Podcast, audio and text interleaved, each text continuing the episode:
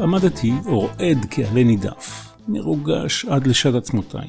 זה היה בחדר ה-VIP בשדה התעופה בן-גוריון. המועד? חודש ספטמבר או אוקטובר, השנה 1975. לצידי עמד צ'רלי סולומון חברי, שנינו אנשי רדיו טירונים שנקראתה לידם הזכות לראיין בפעם הראשונה כוכב רוק אמיתי. בבטח החדר עמדה אשת יחסי הציבור המיתולוגית מירי בן-יוסף, מנוחת העדן. בידה הימנית סיגריה אסקוט. בהינתן האות נכנס לחדר גרג לייק בכבודו ובעצמו. גרג לייק, הסולן המיתולוגי של להקת קינג קרימזון, וכיום, כלומר בעת ההיא, נגן הבאס, הגיטרה והסולן של שלישיית אמרסון, לייק אנד פלמר. צ'רלי סולומון ואני שאלנו אותו כמה שאלות בכל רועד. הקלטנו את הרעיון על טייפ קסטות. ההקלטה נערכה ושודרה למחרת בתוכנית "אמא לא תמות על זה" ברשת היי. רשת ניסיונית של כל ישראל שהשתמשה לצורך השידור במשדרים שנתפסו שלל במלחמת ששת הימים.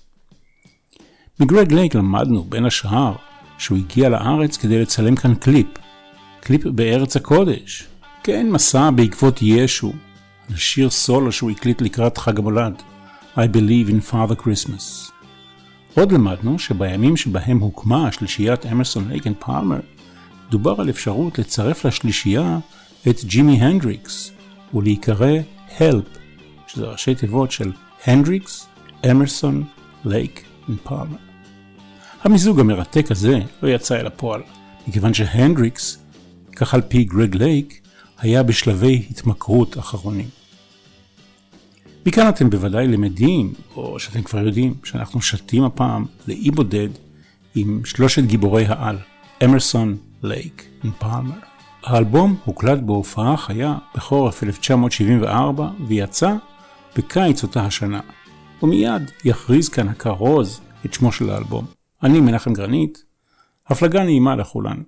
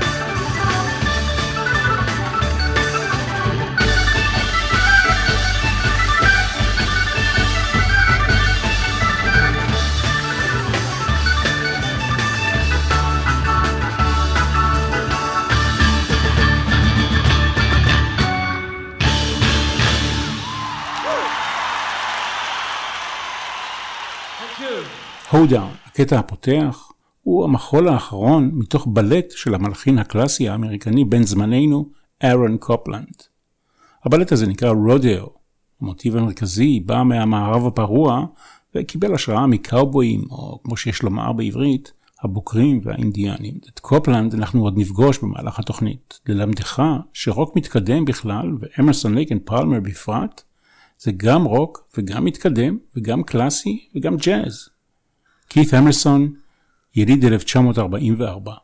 קלידים, שזה אומר פסנתר, אורגן המונד בעיקר, וסינתסייזר. בין 15 או 16 הוא לקח הלוואה מאבא שלו כדי לקנות את אורגן ההמונד הראשון שלו. הוא בכלל לא רצה להיות מוזיקאי, הנגינה הייתה תחביב. הוא החל לעבוד כפקיד בבנק, ובהפסקות הצהריים היה יורד לפאב המקומי ומנגן שם. בסוף פיטרו אותו, וטוב שכך. הוא היה בן 26 כאשר הקים את להקת העילית הזו. את שמו כנגן וירטואוז הוא כבר קנה בהרכב קודם שנקרא The Nice. שנות ה-70 הן שנים שבהן הטכנולוגיה נוטלת פיקוד. אולפני ההקלטה, אמצעי ההגברה, אוכלי הנגינה, כולם צועדים צעד אחד קדימה. אם כי העידן הוא עדיין אנלוגי ולא דיגיטלי. הברית הישנה והחדשה משמשים בערבוביה בקטע הבא ששמו ג'רוסלם. זה לא ירושלים שלנו, אלא זו של המשורר האנגלי וויליאם בלייק, מתוך פואמה שנכתבה ב-1804. I will not cease from mental fights, nor shall my sword sleep in my hand, till we built Jerusalem in England's green and pleasant land. לא אחדל ממאבקי נפשי, וגם חרבי לא תנוח בידי, עד אשר תיבנה ירושלים על אדמתה הרכה והירוקה של אנגליה. ג'רוסלם זו שימשה במשך שנים כן המנון שני של אנגליה. הנה ג'רוסלם בביצוע אמרסון, לייק ופלמר.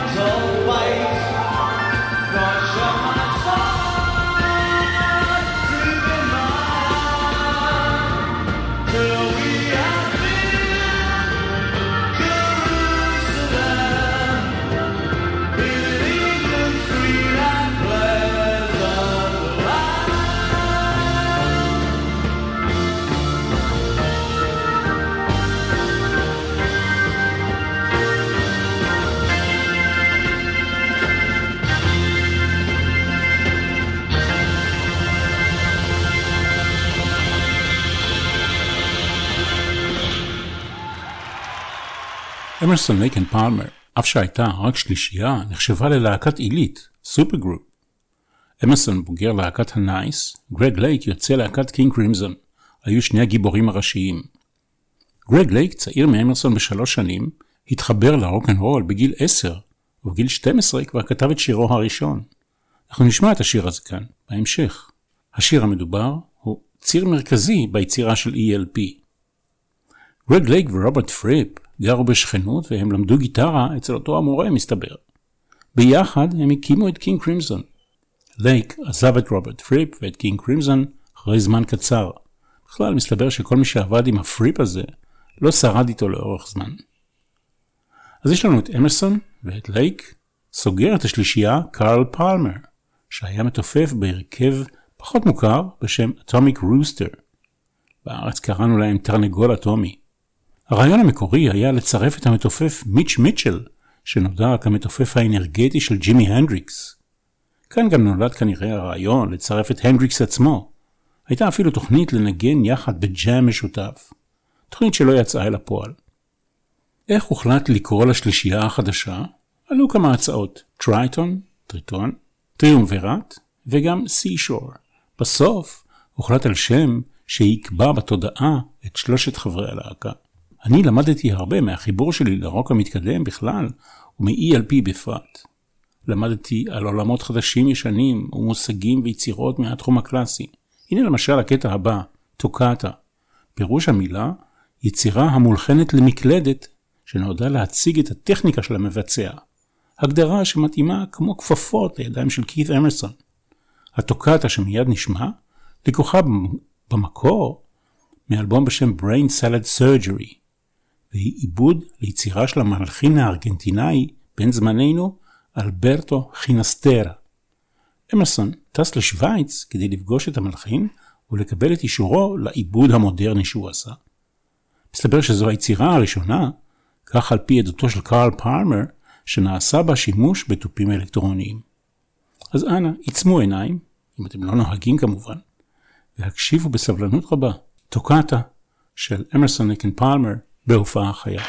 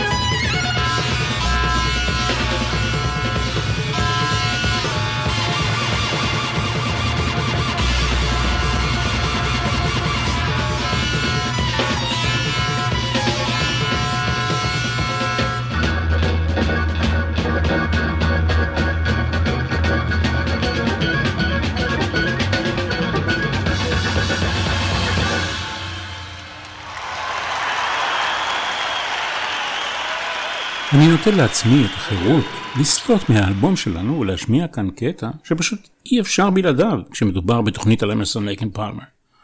המלחין הוא שוב ארון קופלנד האמריקני, והיצירה Fanfare for the Common Man. היא הולחנה בתגובה לכניסת ארצות הברית למלחמת העולם השנייה, ואת ההשראה קיבל המלחין מנאום מפורסם של סגן נשיא ארצות הברית באותם הימים, הנרי A. וואלס. קית' אמרסון היה מעריץ גדול של ארון קופלנד. גדול עד כדי כך שהוא אפילו קרא לבנו הבכור ארון על שמו. הוא נטל את המיני יצירה הזו שאורכה המקורי 3 דקות והפך אותה לאחד המוטיבים המשמעותיים ביותר של ELP. קופלנד כששמע את הגרסה הזו אמר, זה מבריק, זה פנטסטי, זה מוסיף מימד למוזיקה שלי. את תפקיד החצוצרות וכלי הנשיפה ביצירה מנגן אמרסון בעזרת סינתסייזר. גרג לייק בגיטרה בס 8 מיתרים, וקרל פלמר בכלי הקשה וטופים כמובן. Fanfare for the Common Man, תרועה לאיש הפשוט.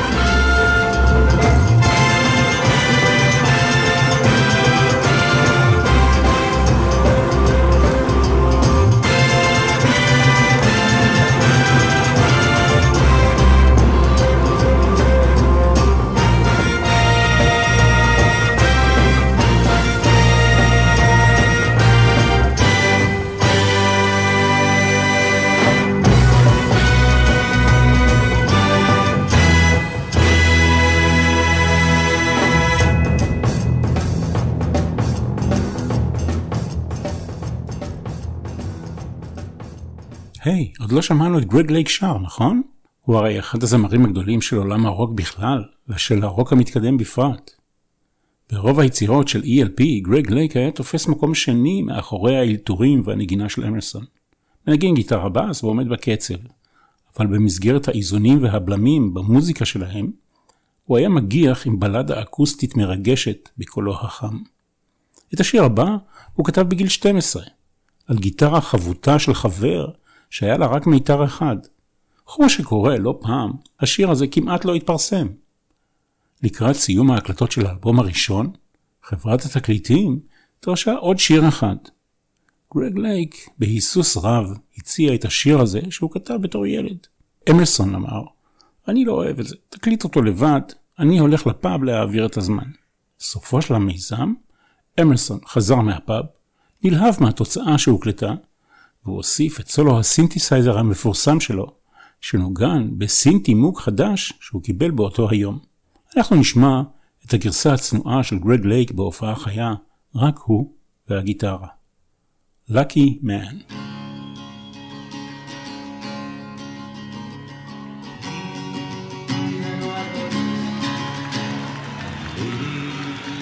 By the storm, all dressed in satin and waiting by the door.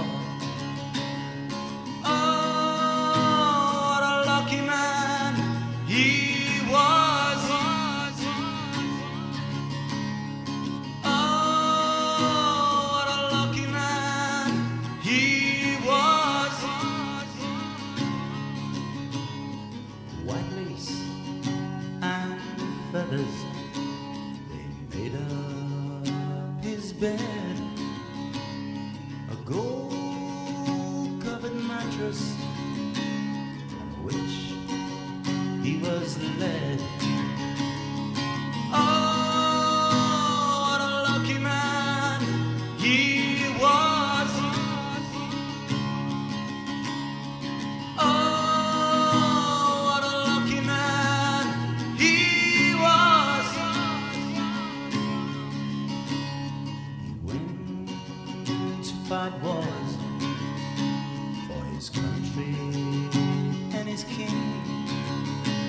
His honor and his glory, the people singing, oh, what a lucky man he was, oh, what a lucky man he was.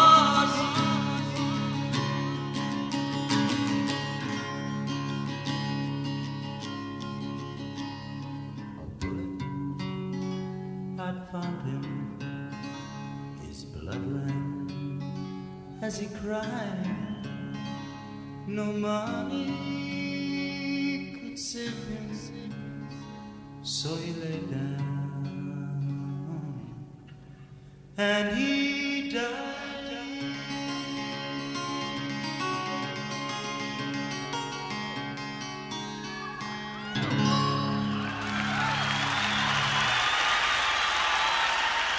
Thank you very much. Lucky Man.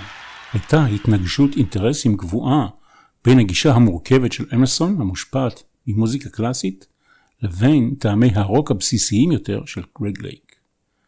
לייק טען בטרוניה שאמרסון בחר לאבד ולנגן יצירות בסולמות שלא התאימו למנעד הקולי שלו. מכאן בין השאר נבעה הגישה של גרג לייק לשלב את הבלדות שהוא הלחין ברפרטואר של ההרכב. ב-1974 נסעתי לטיול ראשון לאירופה. במסגרתו נחתתי באמסטרדם וגיליתי שם לתדהמתי שבחנויות תקליטים מוכרים בוטלגס, תקליטים לא חוקיים. מיד שלפתי מהארנק כמה גילדרס ורכשתי כמה בוטלגים, ביניהם בוטלג של אמרסון לייק אנד פלמר. עטיפה צהובה שעליה מוטבעת באותיות קטנות הכותרת Get me a ladder, הווה לי סולם.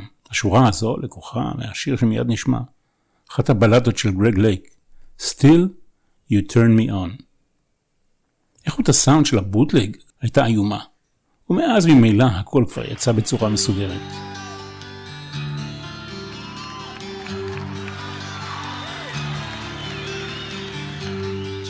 be an angel, you wanna be a star.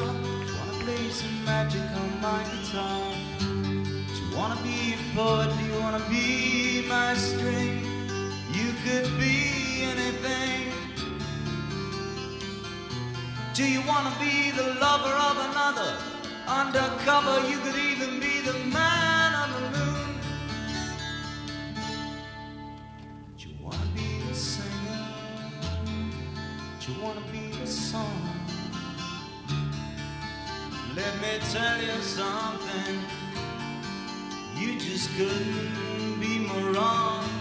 You see, I really have to tell you, when you're buried in disguise by the dark glass on your eyes, though your flesh has crystallized, still you turn me on.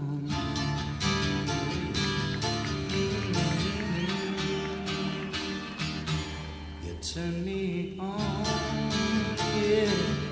Mm-hmm. You turn me on. Do you wanna be the pillow I lay my head? Do you wanna be the feathers lying in my bed? Do you wanna be a color cover magazine? Create a scene. Every day a little sadder, a little madder. Someone get me a ladder. Do you wanna be the player? Do you wanna be the string? Let me tell you something, you just don't mean a thing. You see, I really have to tell you that it all gets so intense from my experience. It just doesn't seem to make sense, but still you turn me on. Yeah. You turn me on. Turn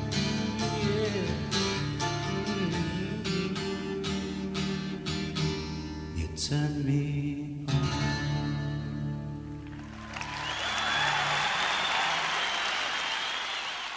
Still You Turn Me On. החל במחצית השנייה של שנות ה-60 נחשף עולם הרוק לגדולתם של נגני הגיטרה, אריק קלפטון, ג'ימי הנדריקס, קרלוס סנטנה ואחרים. באמצע שנות ה-70 ואילך עלו לגדולה נגני קלידים למיניהם. הבלטים שלהם היו ריק מייקמן, שניגן בין השאר בלהקת יס, ולצידו כית' אמרסון. היו כמובן אחרים, ונגליס היווני, יוצא להקת בנה של אפרודיטה, ג'ון לורד מדי פרפל ואחרים.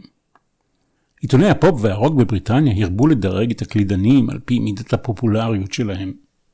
שני המובילים היו כמעט תמיד ריק וייקמן וכית' אמרסון, כאשר על פי רוב וייקמן היה נוטל את הבכורה. למגינת ליבי יש להוסיף, כי אני הייתי מעריץ גדול של אמרסון.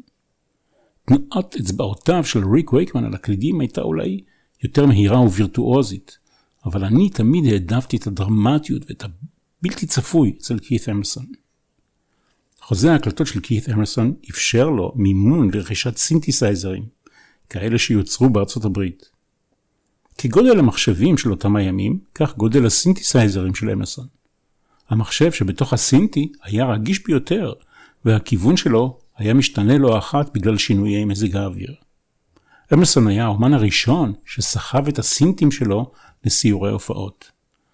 מפלצת המוג שלו, ואת זה אפשר לראות בתמונות מאותם הימים, הייתה בנויה ממודולים רבים.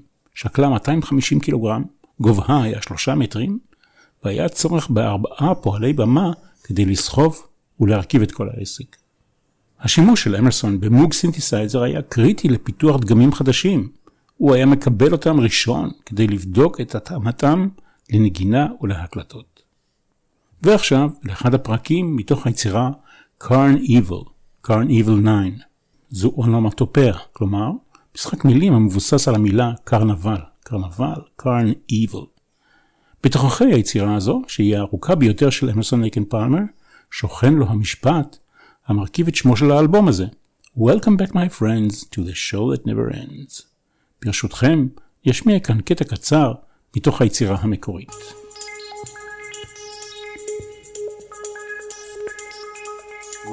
back my friends to the show that never ends. We're so glad you could attend. Come inside, come inside. There behind the glass stands a real blade of grass. Be careful as you pass. Move along, move along.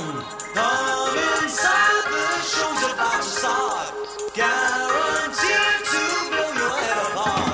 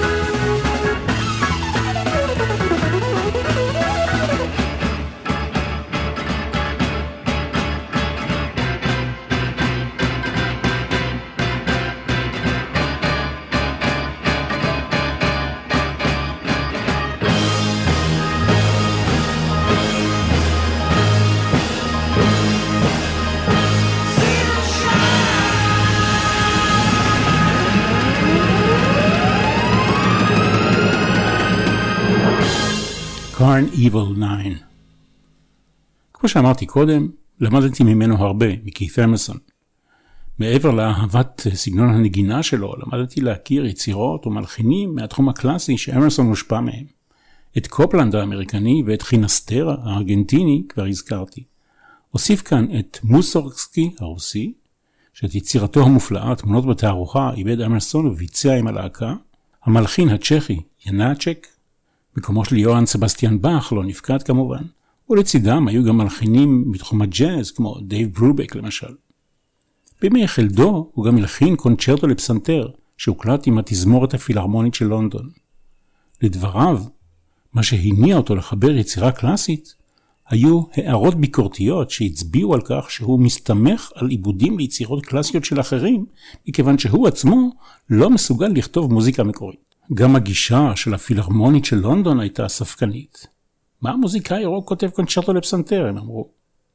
מאז בוצע הקונצ'רטו הזה של אמרסון לא אחת על ידי פסנתרנים קלאסיים. הנה אמרסון לייק אנד פלמר בעיבוד לשיר של גרג לייק במקור מתוך האלבום הראשון שלהם. Take a Pebble. אמרסון פורט על מיתרי הפסנתר כנף שלו עם מפרט של גיטרה, ובהמשך מפליא באלתורי ג'אז. לייק בשירה ובאקוסטית ופלמר כמובן בתופים וכלי הקשה. Take a Pebble.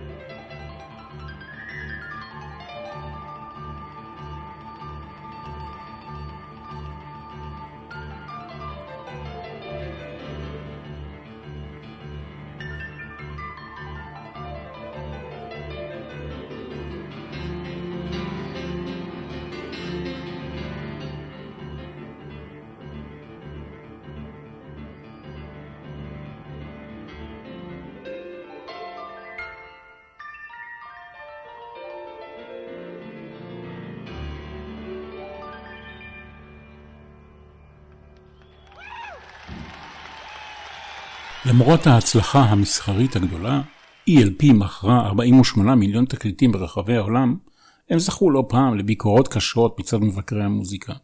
היו שאמרו, איך אתה מאיית יומרנות? ELP. רוברט קריסטיגיו, אחד הנחשבים במבקרים, כתב, החבר'ה האלה טיפשים כמו המעריצים הכי יומרניים שלהם.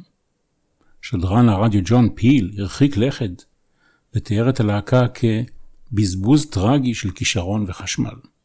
אבל כמו שאומרים, עם הצלחה לא מתווכחים. טארקוס, יצירה של ELP שמתארת דמות של טנק דמוי ארמדילו שמפסיד בקרב עם מנטיקור, שהיא דמות מהמיתולוגיה הפרסית. אריה עם ראש של אדם. אחת היצירות הארוכות של ELP, כמו שהיה נהוג בימי הרוק המתקדם. יצירות שאורכן מסתרע על פני צד שלם של תקליט. יצירה בת 20 דקות ו7 חלקים. אנחנו נשמע קטע קצר. Tarkus.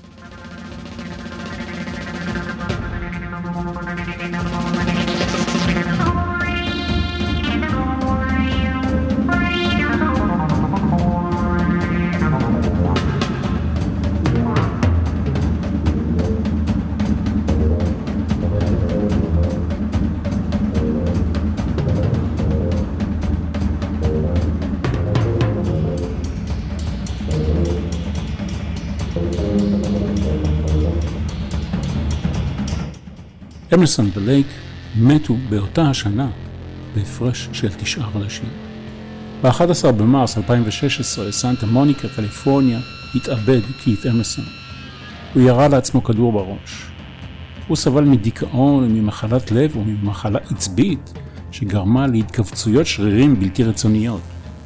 בת זוגו טענה שהוא התאבד מכיוון שלא יכול היה לנגן יותר כמו פעם, וחשש להחזב את מעריציו. בן 71 במותו. ב-7 בדצמבר אותה השנה מת גרג לייק באנגליה, אחרי מלחמה ארוכה ועיקשת במחלת הסרטן. בן 69 במותו. שניהם חיברו אוטוביוגרפיות. זה של גרג לייק נקרא Lucky Man, כשם השיר שהוא כתב כשהוא היה בן 12.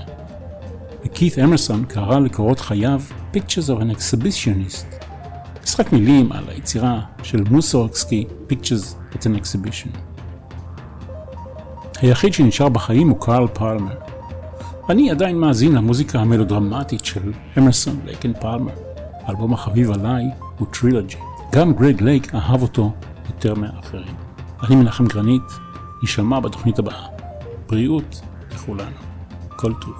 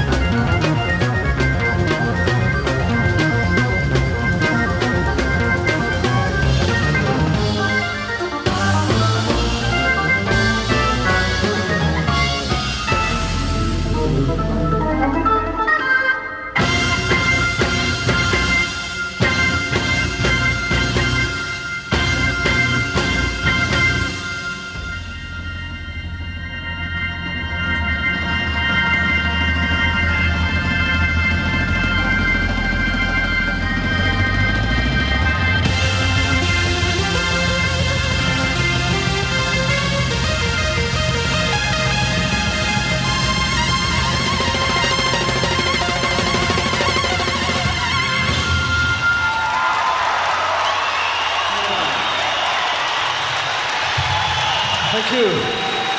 Carl Palmer, Greg Lake.